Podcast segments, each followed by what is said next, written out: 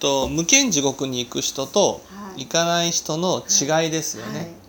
で無間地獄に行くっていうことは荒屋敷が、ね、崩れてしまった人が行く世界なんですね。で荒屋敷がどんな時に崩れてしまうかと。一番はですねい。やこんなに苦しいのならうん。死んだ方が楽になると。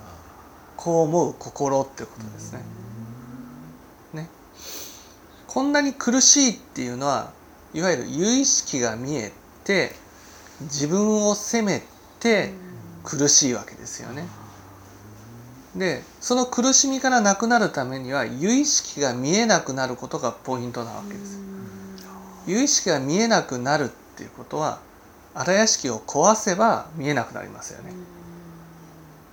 だから自ら壊していくんです。うん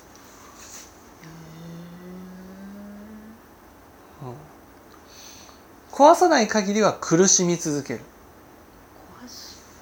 そう。否定する。自己否定。あうんだから生きてる時に私たちは「我」で生きてるわけですよ。我っていうのはプラスの我で生きている。で何か思い通りにならないことやうん突然の無常に出会ったりするとはい我が崩れて有意識が見える。その有意識が見たくないから誰かを責めたりはい。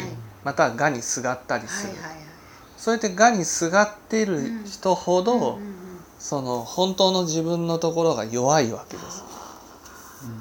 それが見えると苦しいっていう。そうそうそうそう。うん。うん、だからどうしたらいいんですかって言ったらやっぱりね六度ね六度万行や二河百度進んでいくっていうことが大事でうん。思い通りにならない人と付き合っていくっていうことが大事なんです思い通りになる人って我の通りになるそ人うですよね。我の通りになっている私は我が崩れた時に大丈夫かどうかって分かんないじゃないですか。